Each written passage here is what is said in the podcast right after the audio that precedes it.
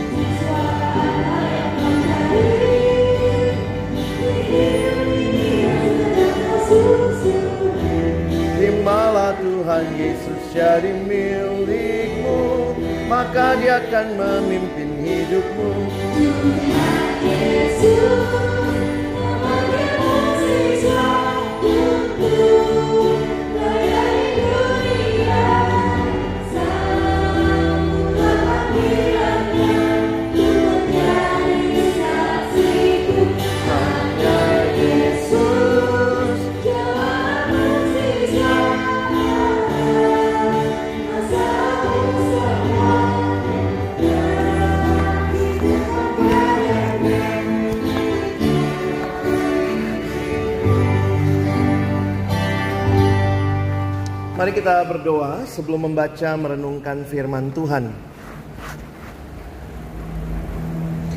Bapa di dalam surga Kami bersyukur Berterima kasih untuk cinta kasih dan anugerahmu bagi kami. Kembali hari ini kami bersama-sama boleh bersekutu Memuji memuliakan namamu. Dan tiba waktunya bagi kami untuk membuka firman-Mu. Kami mohon ya Tuhan Ketika kami membuka firman-Mu Bukalah juga hati kami. Jadikanlah hati kami seperti tanah yang baik Supaya ketika benih firman Tuhan ditaburkan Itu boleh sungguh-sungguh berakar Bertumbuh Dan juga berbuah nyata di dalam hidup kami. Berkati hambamu yang menyampaikan Dan setiap kami yang mendengar Tuhan tolonglah kami semua Agar kami bukan hanya menjadi pendengar-pendengar firman yang setia Tapi mampukan kami dengan kuasa dari rohmu yang kudus. Kami dimampukan menjadi pelaku-pelaku firman-Mu Di dalam hidup kami Di dalam masa muda kami. Bersabdalah ya Tuhan kami umatmu sedia mendengarnya. Di dalam satu nama yang kudus Nama yang berkuasa Nama Tuhan kami Yesus Kristus. Kami menyerahkan pemberitaan firman-Mu. Amin. Shalom Selamat apa nih? Masih pagi atau sudah siang ya? Selamat siang teman-teman sekalian. Saya bersyukur kepada Tuhan untuk kesempatan boleh melayani hari ini. Ada pepatah mengatakan tak kenal maka tak sayang. Sudah kenal sih belum tentu disayang ya. Saya Alex Nanlohi. Udah kebuka powerpointnya? Oke. Iya. Saya Alex Nanlohi. Saat ini saya melayani di pelayanan Perkantas di Jakarta. Ini lagi dalam kunjungan pelayanan ke Bengkulu dan ini kesempatan yang indah boleh share dengan adik-adik siswa. Siapa yang siswa di sini? Boleh angkat tangan? Masih siswa, masih SMA? Yang tua-tua jangan angkat tangan yang ketahuan mukamu. Ada karena udah UN aja, udah sombong gitu ya. Ah, Iya. Saya juga dulu dari daerah, saya alumni SMA Negeri 1 Makassar. Lalu kemudian Tuhan kasih kesempatan dapat kuliah, saya ambil atau saya dapat jalur undangan waktu zaman saya dulu namanya PMDK, penelusuran minat dan kemampuan. Saya kuliah di UI, jurusan Ilmu Komunikasi, program studi hubungan masyarakat. Mau tahu lebih jauh hubungi nomor di bawah ini. Saya selesai kuliah, kayaknya sebelum kalian lahir kali ya. Lalu kemudian eh, abang ambil pelayanan di Perkantas mulai tahun 98. Kalian lahirnya tahun berapa sih? 2001. Wow, saya udah kerja tuh.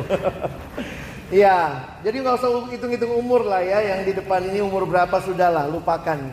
Nah, tapi bersyukur dapat kesempatan untuk melayani tahun em, saya masuk pelayanan kira-kira 21 tahun yang lalu dan saya menyerahkan diri untuk melayani di dalam pelayanan kaum intelektual, siswa, mahasiswa dan juga alumni. Jadi Tuhan kasih kesempatan juga keliling-keliling untuk boleh melayani di berbagai daerah. Em, karena saya sudah berubah jurusan, tadinya komunikasi, saya akhirnya ambil studi teologi.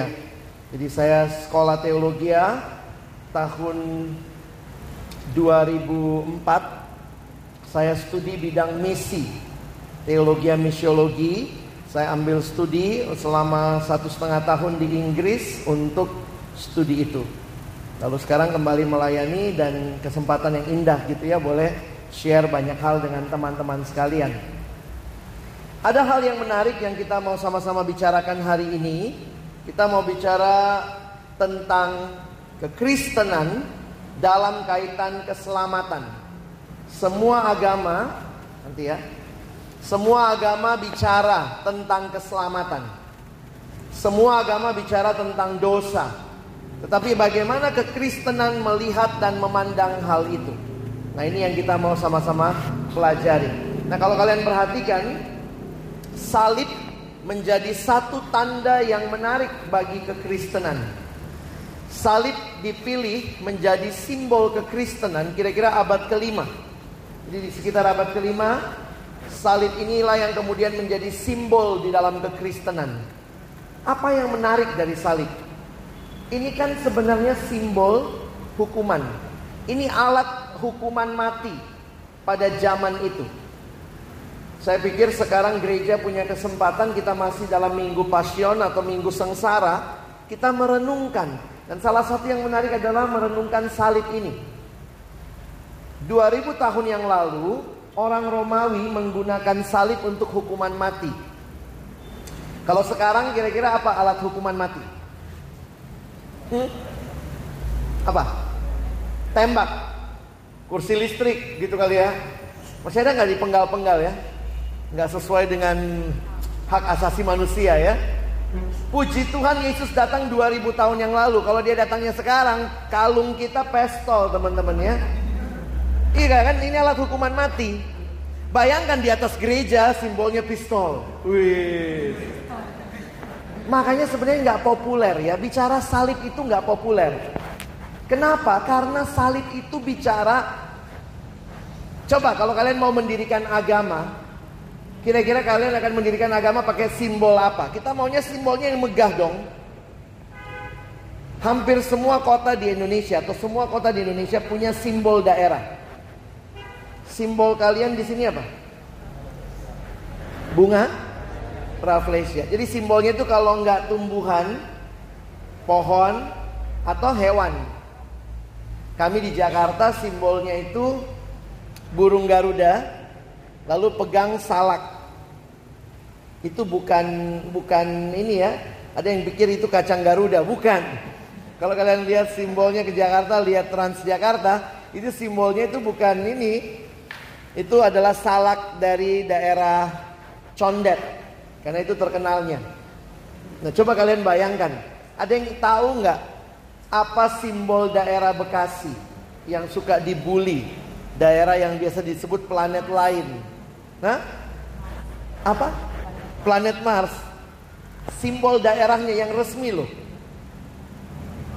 Simbol daerah Bekasi, waktu DPRD-nya rapat memilih simbol, ternyata memang simbolnya itu banyak yang nggak setuju. Tapi akhirnya jadi simbol juga sekarang. Kalian tahu apa simbolnya? Ikan lele. Makanya Bekasi itu dibulinya luar biasa gitu ya. Jadi bayangkan ada Simbol kota, kalau kalian bagus, bunga rafflesia. Mereka apa? Ikan lele. Makanya kalau ke Bekasi, nanti kalian ketemu tuh patung lele. Saya pikir juga mungkin sama gelinya dengan kekristenan. Kristen ini simbolnya salib. Nah karena itu saya berharap kita boleh menghayati apa sih yang disimbolkan dengan salib ini. Yesus melewati jalan salib. Seorang pembicara mengingatkan, Yesus tidak lewat jalan bebas hambatan. Dia tidak lewat jalan tol, dia lewat jalan salib, jalan yang penuh penderitaan. Demi apa? Demi kita.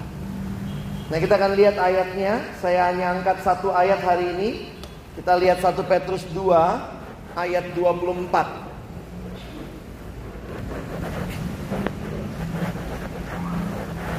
Satu Petrus 2 ayat 24. Mari kita baca bersama-sama ayat ini.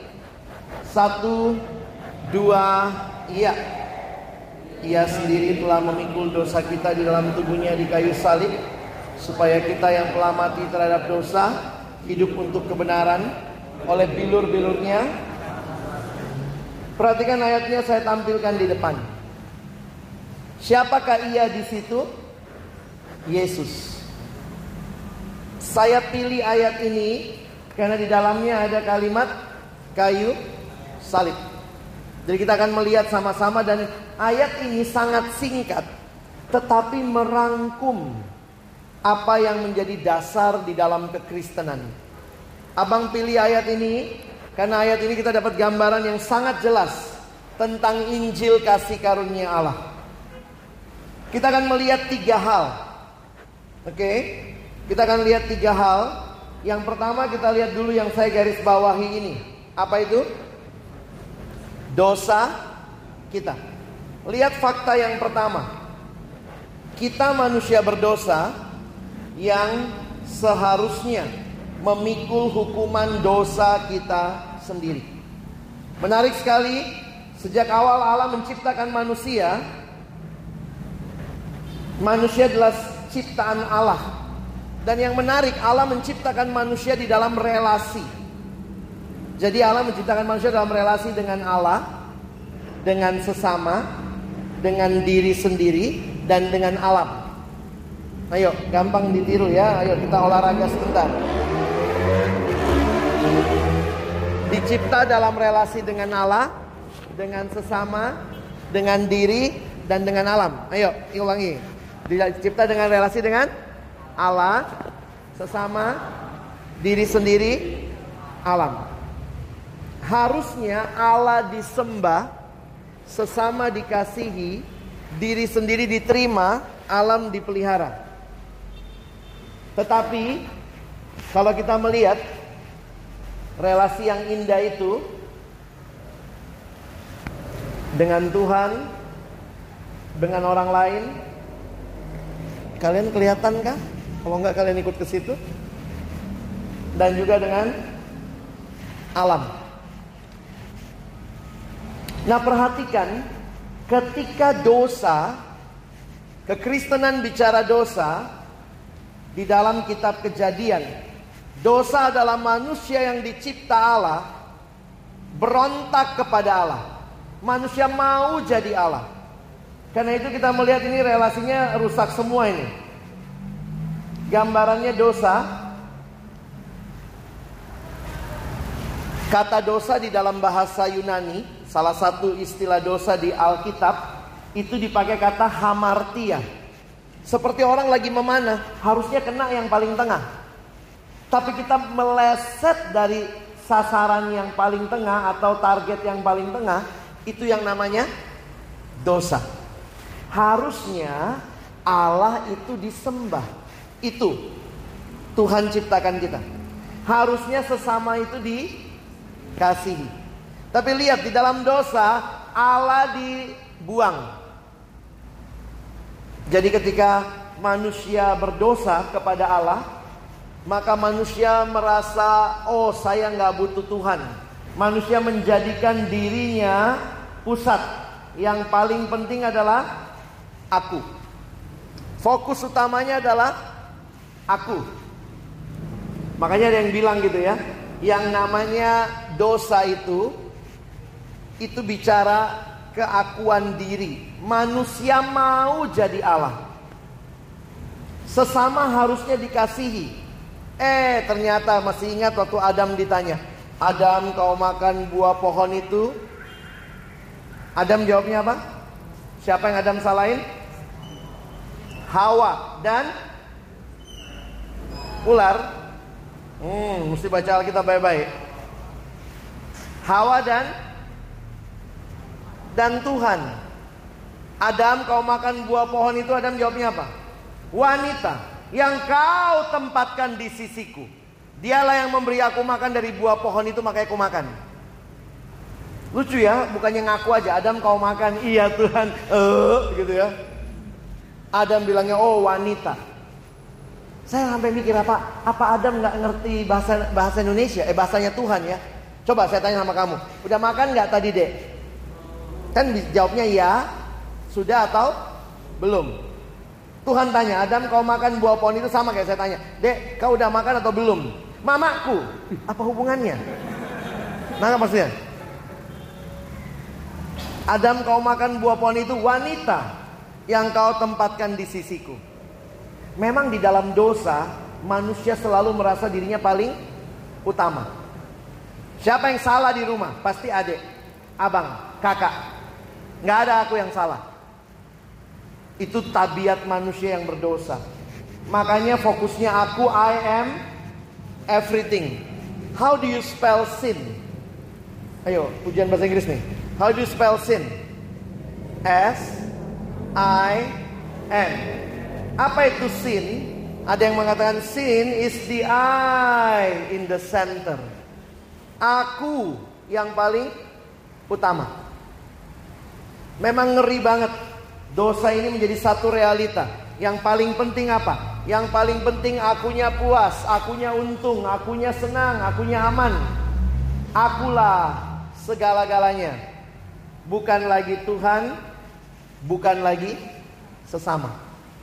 Jangan lupa loh, kita dicipta untuk menyembah Allah. Mengasihi sesama, menerima diri, memelihara alam. Begitu dosa kebolak-balik semua. Allah dibuang. Nah, lihat yang terjadi.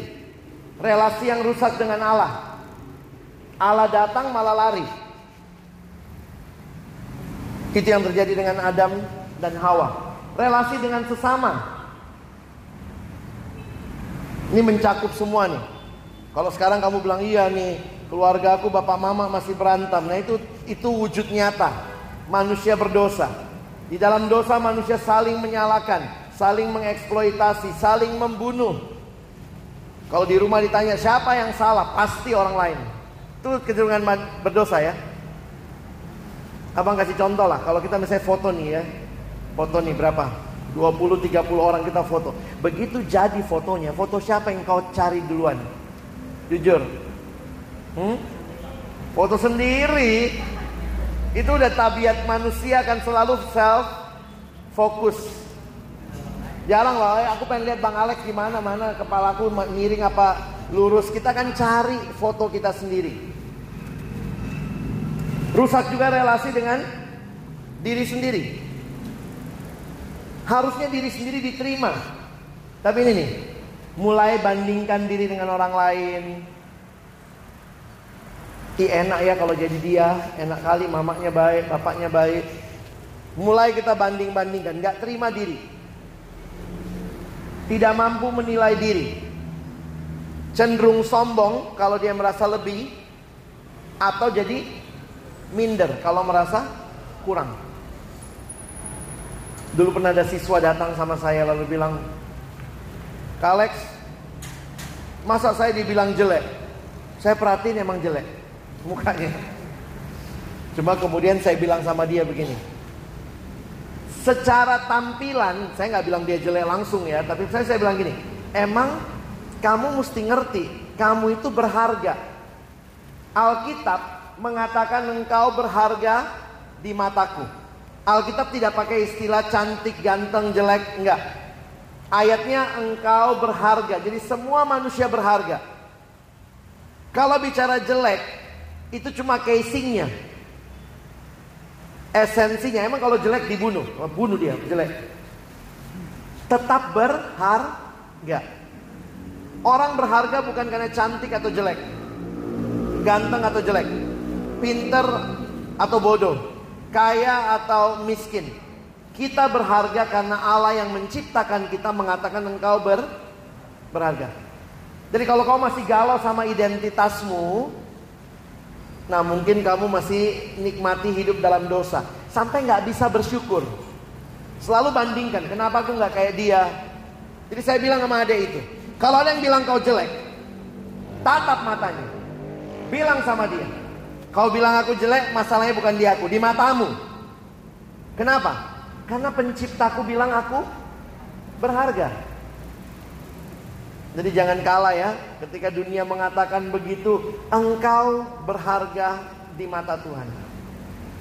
Jadi lihat nih.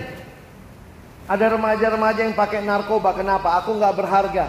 Mamaku sibuk, bapakku sibuk. Ya sudahlah, ini hidupku. Biarlah aku rusak. Manusia di dalam dosa bukannya menerima diri, merusak diri. Dan yang lebih ngeri ini dengan alam. Harusnya Allah disembah, alam dipelihara. Alam itu letaknya secara ordo di bawah kita. Allah di atas kita. Sesama ya sejajar. Tapi itulah gobloknya manusia ya. Begitu jatuh dalam dosa, alam malah disembah. Permisi opung ya, rokok-rokok dulu ya, kasih sama pohon, kasih makan sama begu-begu nggak jelas gitu ya. Manusia menyembah alam, merusak alam, mengeksploitasi. Inilah gambarannya. Jadi waktu Alkitab bicara dosa kita, ini sebuah relasi yang bisa kita lihat dekat dengan hidup kita. Dan ingat, adik-adikku, semua agama bicara dosa. Kalau lihat gambar ini bukan cuma orang Kristen yang bilang itu aku, itu aku, enggak ya. Semua bisa bilang. Karena semua agama bicara dosa. Dosa itu apa? Tidak seharusnya terjadi. Tidak seharusnya dilakukan. Dosa sifatnya membelenggu. Kayak lumpur hidup. Kalian pernah lihat itu orang masuk di lumpur hidup, makin bergerak mau keluar, makin tenggelam. Gerak lagi, makin tenggelam. Nggak bisa dia keluar. Kalian tahu cara nangkap monyet? Pernah lihat monyet? Pernah lah ya. Jangan bilang ini sebelahku, jangan. Oke lah ya, para monyet. Gini, di India ada satu cara menangkap monyet yang menarik sekali. Mereka cuma bikin kotak kecil. Di dalam kotak itu dibikin lubang. Di dalam ditaruh makanan kesukaannya monyet. Apa itu biasanya? Pisang. Ya, Yang monyet tahu ya. Pisang atau apa lagi? Kacang gitu ya. Nah, yang menariknya begini. Lubangnya cuma masuk tangannya monyet.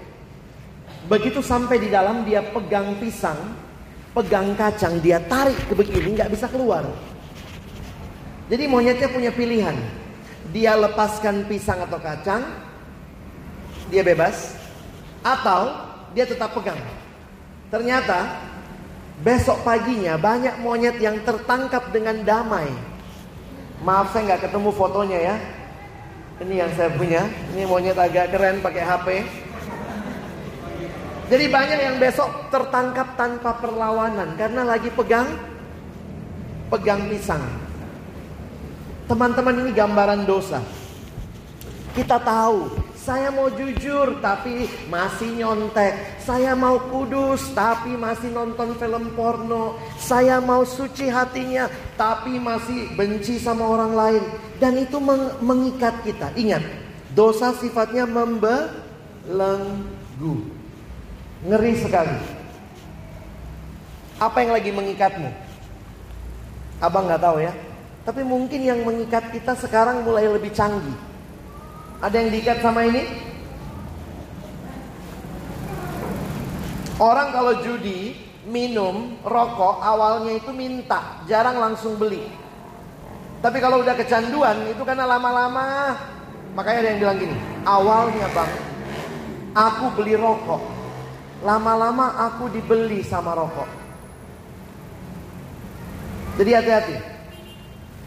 Awalnya tidak ada orang yang jatuh dalam dosa langsung dosanya besar. Biasanya mulai dari hal-hal yang kecil yang kita biasakan. Hati-hati ya. Ada yang dibelenggu oleh hal-hal kayak gini, kalian mesti belajar minta kekuatan dari Tuhan melepaskan. Atau mungkin yang membelenggumu yang kayak gini. Ada orang nggak bisa dipisah sama HP-nya.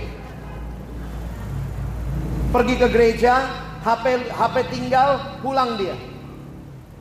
Pergi ke gereja lupa bawa persembahan, tetap aja pergi. Nanti pura-pura aja begini.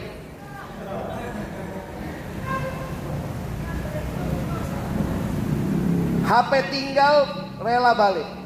Alkitab tinggal belum tentu. Bilangnya nggak apa-apa bang, di dalam HP kan ada Alkitab. Ini katanya smartphone, tapi banyak orang yang gara-gara ini jadi goblok. Maka ini smartphone apa goblok phone? Survei membuktikan anak remaja jatuh dalam pornografi 70% di HP yang dibelikan orang tuanya. Jadi apakah ini menolong kamu hidup kudus? Tanya, baik-baik. Di Jakarta saya bilang sama siswa, angkat HP-mu masing-masing. Siapa yang mau serahkan HP-nya bagi kemuliaan Tuhan? Tuhan saya mau HP-ku kudus. Makanya satu waktu abang pergi ke satu gereja ya. Itu bagus banget doa pengakuan dosa pendetanya. Pendetanya doa pengakuan dosanya itu sangat kontekstual. Dia bilang gini. Kan ini anak remaja semua ya. Mari kita mengaku dosa kita. Terus dia bilang, Tuhan, kau maha tahu. Tuhan kau tahu segalanya. Itu berarti kau tahu apa isi HP kami. Benar juga ya. Tuhan kau tahu apa isi flash disk kami. Tuhan kau tahu apa isi laptop kami. Kalau itu hal-hal yang tidak memuliakan Tuhan, tolong kami pulang dan hapus itu. Sekarang modelnya HP-nya pakai password lah, HP-nya dikunci lah, alasannya privacy, tapi ternyata dalamnya banyak yang seksi. Diumpetin dalam folder, di dalam folder lagi, di dalam folder, judulnya Yesus. Maaf ya, abang terjebak pornografi sejak kelas 5 SD, saya tahu. Di zaman saya aja yang begitu sulit akses pornografi, perjuangannya kelihatan gitu ya. Apalagi kalian yang kayaknya gampang sekali. Nyalakan bluetoothmu, ku transfer. Dulu kami film pornonya segede gini. Itu kasetnya segitu. Itu tukerannya di WC itu. Jadi masuk WC sebelah-sebelahan. Tuh, kirim ke teman di sebelah. Saya ingat, tapi ngeri ya. Zaman saya aja udah jatuhnya begitu dalam. Apalagi kalian. Kalau nggak jaga diri, ini bukan smartphone, ini goblok phone. Bikin kita jadi bodoh. Beberapa anak bergumul. Ada juga yang ya yang cewek-cewek mungkin terikatnya sama belanja. Hati-hati ya. Tapi bang aku jarang ke mall. Iya tapi di HP-mu Tokopedia, Lazada, apalah semua itu ya. Terus kita jadi gila sama diskon. Beli tiga dapat satu. Padahal nggak butuh tiga. Itulah. Diskon itu begitu ya. Abang kan dulu kuliahnya komunikasi. Salah satu yang kami pelajari itu bikin iklan. Iklan itu menarik ya. Membuat apa yang kau nggak butuh jadi butuh. Makanya kadang suka merasa berdosa ilmuku ini gimana ya? Ilmu nipu.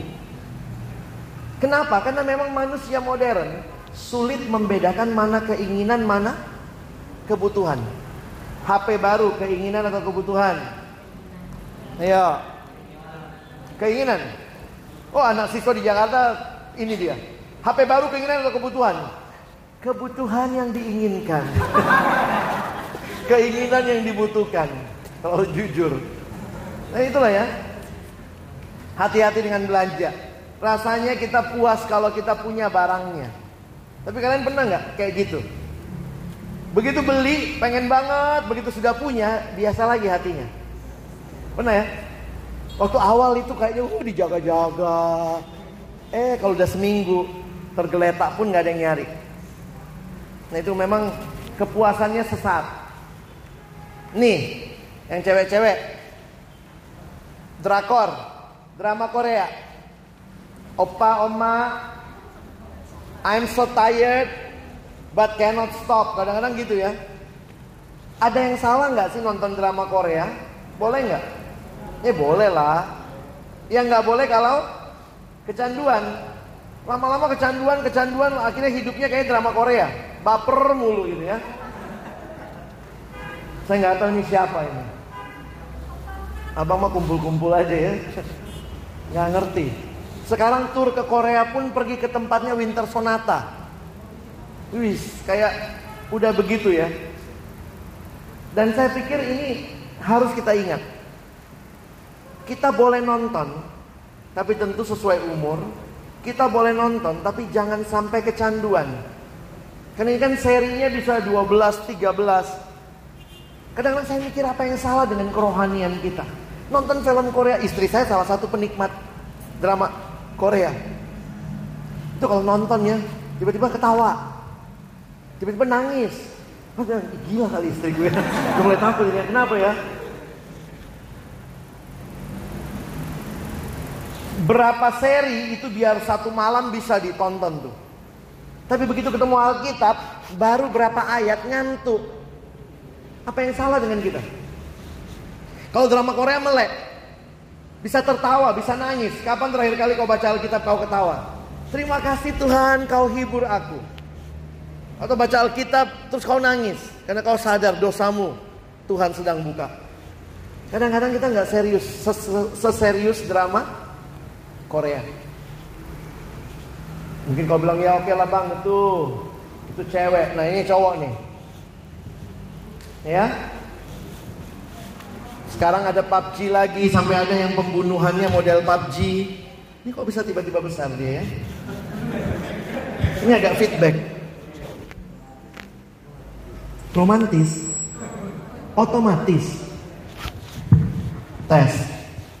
Apa yang terlalu besar ininya? Oke. Ehonya kecilin deh. Tes. Eho. Kecilin lagi ehonya. Ada eho kah? Tes, tes. Oke. Iya. Jadi hati-hati. Main game boleh nggak? Boleh.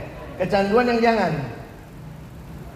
Jadi kadang-kadang saya pikir Tuhan mau juga kita belajar terlalu gelap suaranya. Treble-nya bagus, treble-nya cukup. Treble-nya ah. S. Oke, begini udah enak ya. Ini lagi. Yang tadi pornografi, hati-hati. Banyak orang terjebak dengan pornografi, bahkan yang sudah menikah. Saya pikir nggak ada alasan orang sudah menikah pun masih punya film porno. Ada yang koleksi film porno, kenapa? Kan saya sudah menikah. Loh, apa gunanya? Kalau kau masih punya film porno sesudah kau menikah, berarti kau nggak bisa nafsu sama istrimu sendiri, sama suamimu sendiri. Beberapa remaja yang saya layani datang, iya bang, saya mau tinggalkan pornografi. Saya bilang, kau akses di mana? Iya, saya biasa buka di rumah, di laptop gitu ya. Saya bilang, ya udah, buang. Buang waktu itu CD ya, masih model CD DVD-nya. Saya bilang, buang itu. Nggak bisa bang, ya gimana mau bebas, buang dulu itunya. Nggak bisa bang, kenapa nggak bisa? Itu punya bapak. Matilah bapakmu yang datang sini. Jadi 70% remaja jatuh dalam pornografi di rumah sendiri. Dari punya abangnya lah, punya bapaknya lah, punya siapanya lah, buka laptop browsing porno ada di history lah. Kemarin satu teman dia bilang aku pinjam laptop ini lagi retret. Pas di penutup laptopnya rusak, pinjamlah laptop calon sintua. Eh, tahuan ya. Gereja mana? Laptop calon sintua itu kan sintuanya yang lagi retret. Begitu dia tutup, entah kenapa kebuka historinya, porno semua. Dia bilang itu calon sintua loh bang. Saya bilang ngeri juga. Apa karena kita merasa oh nanti kan datang ke gereja siapa yang mau ngaku dosa pemutihan pemutihan. Balik lagi bikin dosa. Minggu depan siapa yang mau ngaku dosa? Kadang-kadang kita mempermainkan anugerah Tuhan. LGBT makin banyak. Beberapa orang bilang just follow your heart, follow your heart. Kalau hatimu ikuti firman Tuhan, oke. Okay.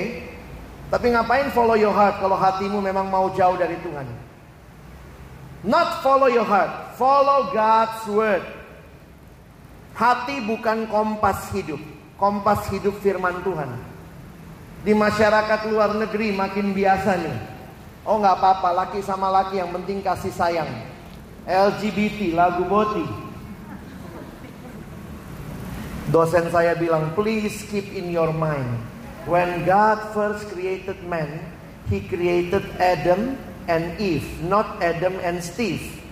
Ya, bukan Steve. Ini lagi pergumulan. Banyak remaja mulai terikat. Beberapa orang yang saya temui bahkan di dalam camp-camp ikut retret. Datanglah. Apa peranmu di sekolah? Saya ketua Rokris, Bang. Saya ketua persekutuan siswa. Apa yang terjadi? Saya jatuh dalam free sex. Ada. Kami cuma temen bang, memang cewek itu nakal kata dia. Dalam hatiku kau juga nakal. Kau lebih nakal lagi main sama cewek nakal. Jadi dia dia cerita ke saya dan saya bengong-bengong gitu. Wow, pengalaman masa remajamu ngeri kali. Kami melakukannya bang tanpa ini aja. Jadi ya sudah dia nakal, aku pas lagi tergoda di rumah teman, nggak ada orang tuanya. Kami masuk di satu kamar, udah kejadian. Habis itu ya udah kami kayak nggak ada apa-apa. Hah? Seks tanpa relasi, seks sebelum pernikahan, itu mengerikan. Hati-hati ya. Buat teman-teman yang terjebak pornografi, kalau kalian nggak selesaikan, kalian cuma selangkah lagi masuk ke free sex. Karena itu saya pikir kita harus serius dengan dosa-dosa kita. Kita baca sama-sama. Satu dua ya. Dosa menyusup perlahan-lahan. Terjadinya memang pelan-pelan. Sehingga kita tidak mengenali dampaknya yang Dosa itu menyusup pelan-pelan, pelan-pelan, lama-lama dia ambil hidup kita. John Stott kasih gambaran di Arab. Katanya kalau di Arab itu kan siangnya karena itu padang pasir, siangnya itu panas sekali, tapi malamnya dingin banget. Nah biasanya kalau Arabnya bikin tenda, Arabnya tidur dalam tenda, ontanya di luar tenda. Nah karena kedinginan kalau malam kadang-kadang ontanya itu mulai nyelipkan kepala. Nah ternyata itu tipsnya, kalau onta sudah mulai nyelipkan kepala, suruh dia keluar. Karena kalau dibiarkan lama-lama, makin masuk kepalanya, masuk lehernya, masuk badannya, masuk kakinya, nanti lama-lama yang Arab di luar tenda, onta dalam tenda. Itu begitu. Nah itu yang diingatkan John Stott. Hati-hati dosa menyusupnya sangat perlahan. Ah nggak apa-apa lah nonton satu film porno. Nanti lama-lama dua, tiga, mulai koleksi, mulai distribusi, jadi pengedar kau. Itu bisa terjadi. Yuk, satu dua ya. Kita kehilangan rasa hormat terhadap diri sendiri, kemampuan untuk berpikir sehat, kemampuan untuk berkata jujur, kemampuan untuk memberi, mengasihi, Begitu dosa masuk kita jadi begini nih. Gak bisa berpikir sehat. Begitu bangun ingetnya porno. Bangun porno. Bangun porno masturbasi. Bangun porno masturbasi. Lihat lawan jenis pakai baju lengkap. Kita telanjangi dia di pikiran kita. Kenapa? Pikirannya udah gak kudus. Hati-hati. Orang yang jatuh dalam dosa akan cenderung menggunakan dosa untuk nutupi dosa. Saya waktu ketahuan sama mama saya, siapa punya ini? Buku porno. Waktu itu kan masih modelnya majalah porno, buku porno, buku stensilan ya. Ya nggak tahu lah mama-mama itu the power of mama-mama dia bisa tahu. Dipanggil saya. Siapa punya ini? Orang berdosa gimana? Ngaku ya? Ih, nggak tahu kok bisa ada. Dosa ditutupi sama dosa lain. Orang yang porno mungkin akan berbohong. Mungkin akan rela nyalain orang lain. Waktu itu saya nyalain om saya. Om punya kali itu temennya, dia suka ada bawa temannya ke sini. Bukan punyaku. Cuma mama saya udah tahu. Ngaku saja. Enggak, bukan. Ya sudahlah kalau nggak percaya. Saya nggak ngaku. Tapi mama saya yakin banget itu saya. Ngeri ya. Orang bisa tutup lagi sama dosa, tutup lagi sama dosa. Ini akibat dosa. Kalau kau sering galau, nah ini. Galau, rasa nggak pasti, ya mungkin karena kau masih nikmati dosa itu. Kosong, frustasi, terikat. Di dalam dosa, manusia lupa Allah, lupa diri, lupa sesama. Itulah gilanya manusia. Manusia bukan Allah. Tapi begitu manusia jatuh dalam dosa, manusia merasa dirinya Allah. Saya ingat itu ya, ini abang suka pakai ilustrasi ini. Ada yang ngekos di sini? Abang kakaknya ada juga ya? Mungkin orang tua di daerah. Biasanya ngekos berapa kamar? Satu. Ada yang ngekos sampai tiga kamar? Satu kamar baju, satu kamar sepatu. Orang ngekos paling satu kamar ya. Nah ini, bayangkan, coba bayangkan tapi jangan dilakukan. Do not try this at home. Bayangkan kau di kamar kosanmu terus kau keluar kamar, lalu kau kasih pengumuman. Hai semua penghuni kos. Biar agak seru tunggu jam 12 malam ya. Kau teriak-teriak gitu. Hai semua penghuni kos. Biarlah teman-temanmu keluar dari kamarnya semua. Iya ada apa ini ada apa? Oke saya cuma mau ngasih pengumuman. Mulai malam ini kosan ini punya saya. Kira-kira temanmu bilang kau apa? Ritik kau. Gila. Eh begitu dengar begitu ibu kosnya keluar. Ada apa nak? Tante. Pemilik kos. Saya baru kasih pengumuman. Apa itu nak? Mulai malam ini tante. Kosan ini punya saya. Pasti ibu kosnya juga pikir kamu. Puncaknya kau bilang. Dan mulai malam ini tante. Keluar dari sini. Masuk logika nggak? Siapa yang bisa ngusir? Yang punya kos apa yang ngekos? Di mana-mana yang bisa ngusir yang punya kos. Bukankah itu dosa? Manusia dicipta oleh Allah. Kita harusnya bergantung sama Tuhan. Manusia bilang apa? Keluar dari hidupku. Gila nggak tuh? Manusia merasa dirinya segala-galanya. Tidak heran. Dosa menolak Allah, melawan Allah, berontak kepada Allah. Alkitab mengatakan upah dosa adalah maut. Kristen bicara dosa dan Kristen bicara dosa sangat mengerikan. Upahnya adalah maut. Beberapa agama dosa itu bisa ditebus dengan cara-cara yang manusiawi. Sistem timbangan. Banyak dosamu tutupi sama banyak kebaikan. Alkitab mengatakan tidak. Upah dosa maut. Karena itu pertanyaannya dari mana jalan keluar atas dosa? Semua agama kasih jalan keluar atas dosa, tapi kasihnya dengan usaha manusia.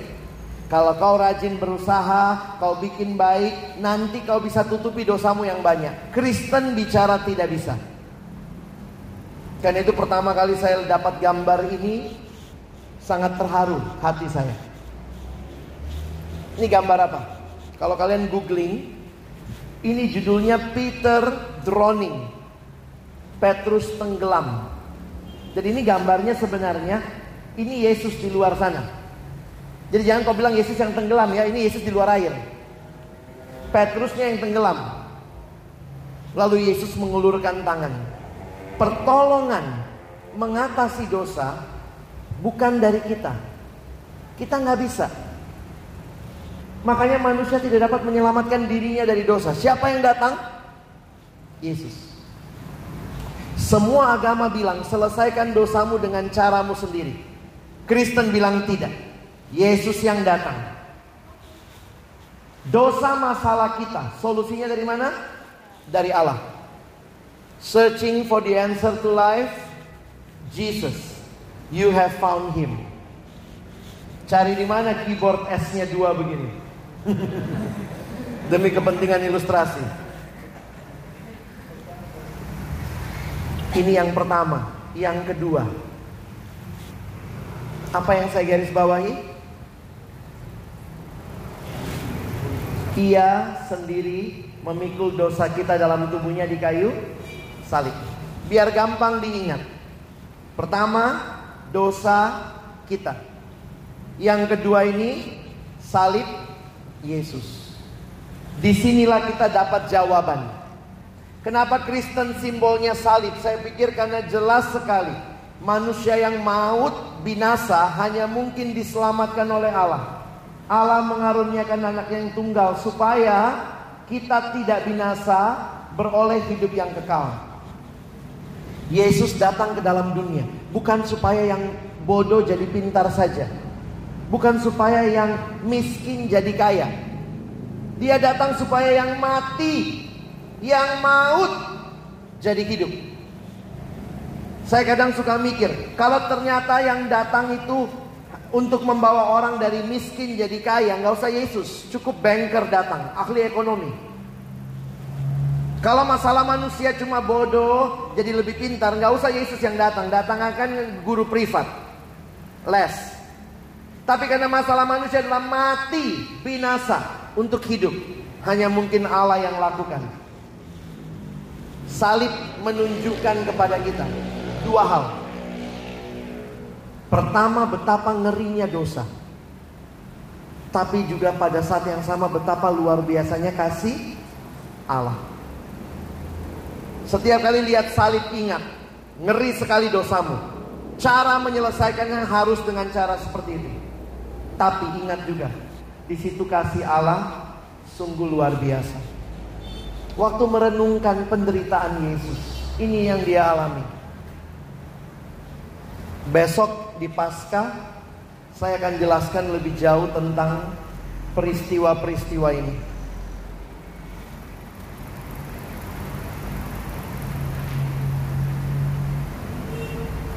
Mel Gibson waktu bikin film ini dia research.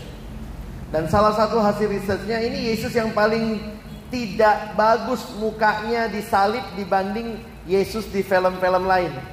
Di film lain kan kayaknya ya tubuhnya aja gitu ya, ini sampai mukanya segala macam. Tapi kemungkinan ini yang lebih mirip dengan aslinya. Salib itu cara membunuh yang sangat-sangat mengerikan. Orang yang disalib harus memikul salibnya melewati rute yang paling jauh. Kenapa? Memang dijadikan tontonan itu. Dan itulah makanya gereja Katolik biasa melakukan jalan salib. Mengingat kembali, ini jalan penderitaan, jalan yang sangat kesepian. Murid-muridnya di mana semua? Mereka lari. Tapi jalan itu dia ambil buat kita. Yesus bayar harga yang sangat mahal untuk penebusan kita. Kita baca kalimat ini Bapak Billy Graham. Dia mengatakan kalimat ini Allah membuktikan kasihnya pada kayu salib. Ketika Kristus digantung berdarah dan mati itulah saatnya Allah berkata kepada dunia, Aku mencintaimu, I love you. John Stott yang saya kutip tadi, ini kalimat cantiknya dia. If we are looking for a definition of love, we should look not in a dictionary, but at Calvary. Kamu mau tahu kasih? Kalau sekarang kita gini, bagaimana kasih? Sarang, sarang ya. Sarang semut, sarang tawon, sarang eo gitu ya. Tapi perhatikan ini ya. Bukan ini kasih,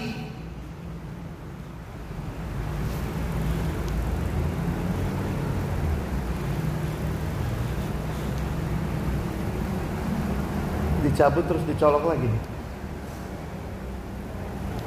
Bisa tolong aja deh sekali. Bukan ini kasih. Next. Ini kasih buat orang Kristen. This is not love. This is love. Kasih Allah di kayu salib bagi kita. Kita baca sama-sama satu dua ya. Dosa telah dikalahkan di kayu salib. Kematian Kristus adalah janji bagi kemenangan kita. Tapi dia tidak hanya mati. Hari yang ketiga dia bangkit. Kristen memperingati kebangkitan Kristus. Next. Kalimat malaikat, mengapa kamu mencari dia yang bangkit di antara orang hidup? Dia telah telah bangkit. Mengapa kamu cari dia yang hidup di antara orang mati? Maaf ya, ia tidak ada di sini, ia telah bangkit. Next. Next. Kebangkitan mengubah segalanya. Next. Jadi salib ini merupakan satu-satunya jalan keselamatan. Tadinya manusia berdosa tujuannya binasa. Salib membalikkan tujuan. Memberi tujuan baru bagi kita. Harusnya mati binasa. Terakhir. Abang garis bawah yang mana? Hidup untuk kebenaran. Jadi kalau kalian baca ayatnya ini klop sekali. Dosa kita, next. Dosa kita, salib Yesus, supaya apa? Hidup untuk kebenaran. Next. Nah, kita hafal ya. Dosa kita, salib Yesus, hidup benar. Dosa kita diselesaikan di salib Yesus supaya kita hidup benar. Next. Apa yang Yesus lakukan melalui kematiannya di kayu salib? Kita baca ayatnya next. 1 Petrus 1, perhatikan caranya. Petrus mengungkapkan. Satu dua ya. Sebab kamu tahu bahwa kamu telah ditebus dari cara hidupmu yang sia-sia.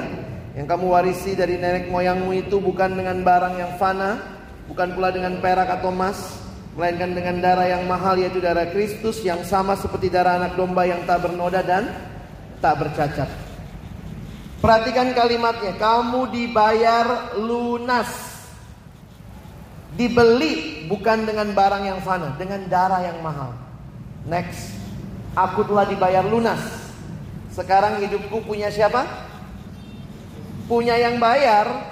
Kalau dia bayar pakai darahnya, hidupku milik Yesus.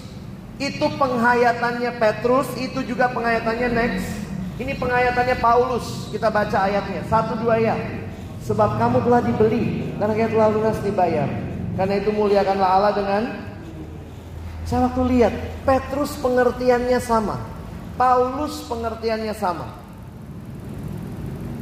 Paulus jelaskan lagi di ayat lain next. Kita baca ya, satu dua ya. Dan Kristus telah mati untuk semua orang supaya mereka yang hidup tidak lagi hidup untuk dirinya sendiri, tetapi untuk Dia yang telah mati dan telah dibangkitkan untuk mereka. Perhatikan, dosa fokusnya diri sendiri. Bagaimana saya bisa mati terhadap dosa? Saya tidak lagi hidup untuk diri sendiri.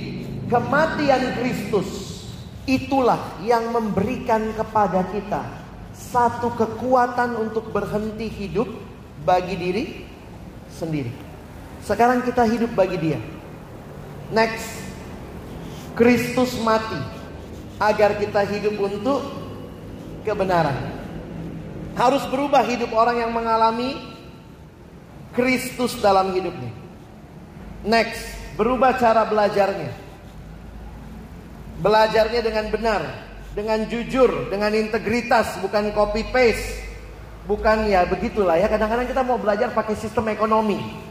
Belajar sesedikit-sedikitnya, nilai setinggi-tingginya. Gimana cara? Bahkan kita bawa dalam hidup rohani. Gimana caranya ya kak? Baca Alkitabnya sedikit tapi mengertinya mendalam. Sampai pakai apa saya rebus kak Alkitabnya terus diminum airnya. Manusia ini maunya empang, manusia dalam dosa maunya empang, enak dan gampang. Cara belajarmu karena kau punya Yesus dalam hidupmu berubah. Next, caramu bergaul. Sekarang bukan lagi ikut teman, apa kata teman, tapi sekarang apa kata Tuhan. Kalau kata Tuhan beda sama kata teman, ikuti siapa? Tuhan. Tapi nanti aku dijauhi teman, lebih ngeri dijauhi Tuhan.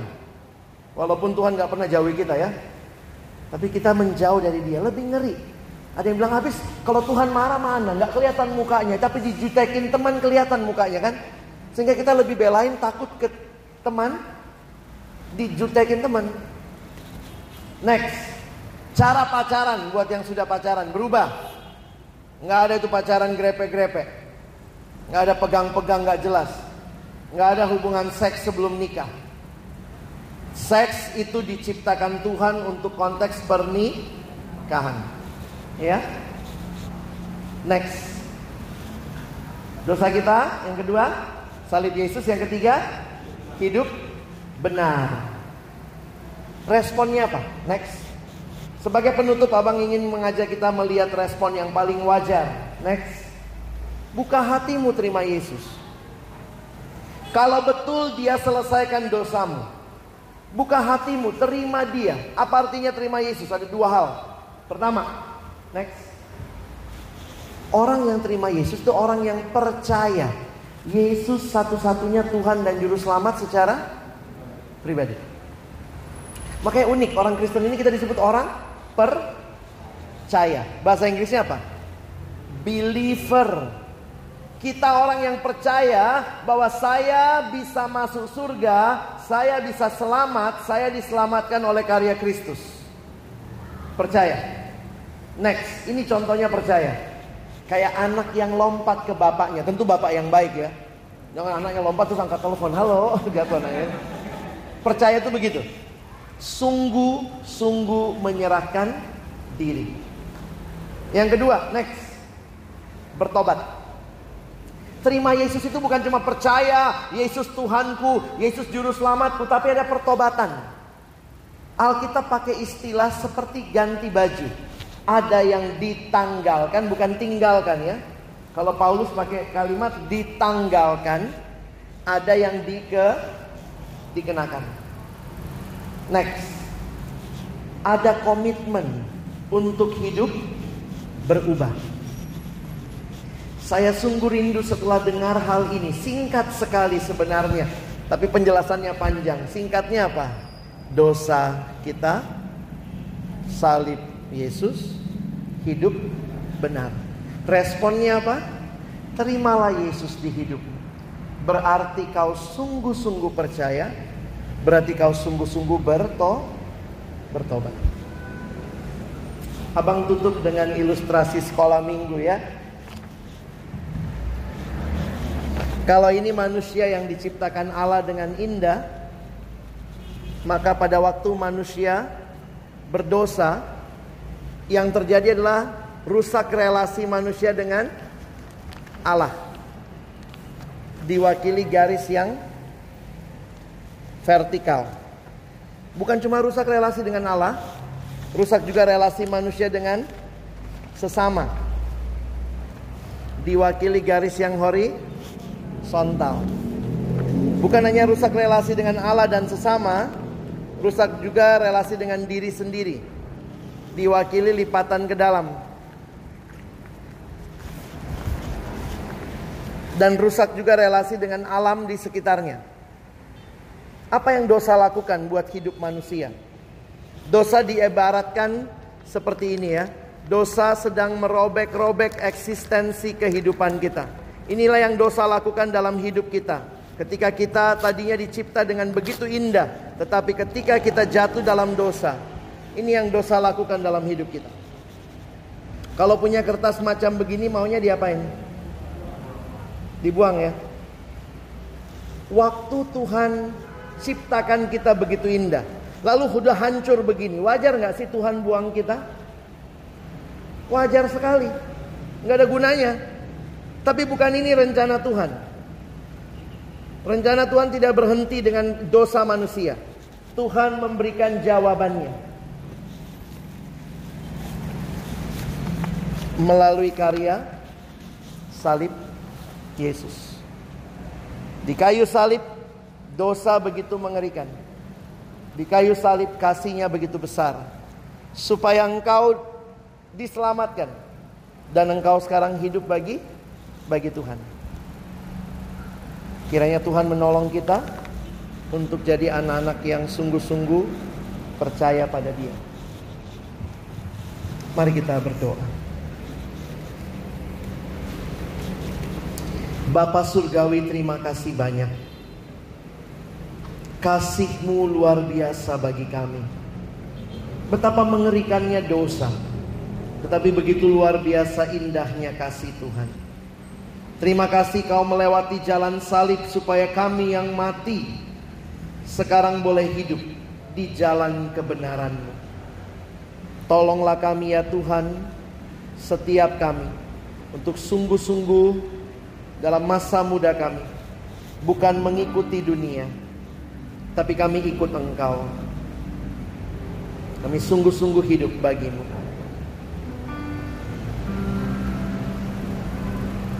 Adik-adikku kalau ada di antara kamu yang hari ini setelah dengar firman Tuhan, engkau berkata Tuhan di sini saya.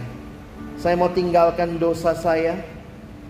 Saya mau hidup bagimu. Saya mau percaya karyamu di kayu salib bagi saya. Saya mau buka hati terima Yesus. Kalau ada adik-adik yang hari ini mau buka hatimu terima Yesus dalam hidupmu. Abang mau doakan keputusanmu. Pada waktu kita tunduk kepala, kalau ada yang hari ini berkata di sini saya Tuhan, saya mau alami karya salib itu. Saya tidak lagi mau hidup dalam dosa. Saya mau hidup dalam kebenaran. Angkat tanganmu sebentar, abang mau doakan keputusanmu. Apakah ada yang ambil keputusan ini? Puji Tuhan. Ada lagi? Puji Tuhan. Ada lagi yang berkata Tuhan di sini saya, saya masih nikmati dosa selama ini. Tapi saya sekarang mengerti Engkau sudah mati bagiku, aku mau hidup bagimu. Ada lagi yang berkata di sini saya Tuhan. Puji Tuhan. Ada lagi yang berkata Tuhan saya tidak mau lagi lebih lama di dalam dosa. Saya mau hidup bagimu. Angkat tanganmu. Puji Tuhan. Tangan diturunkan.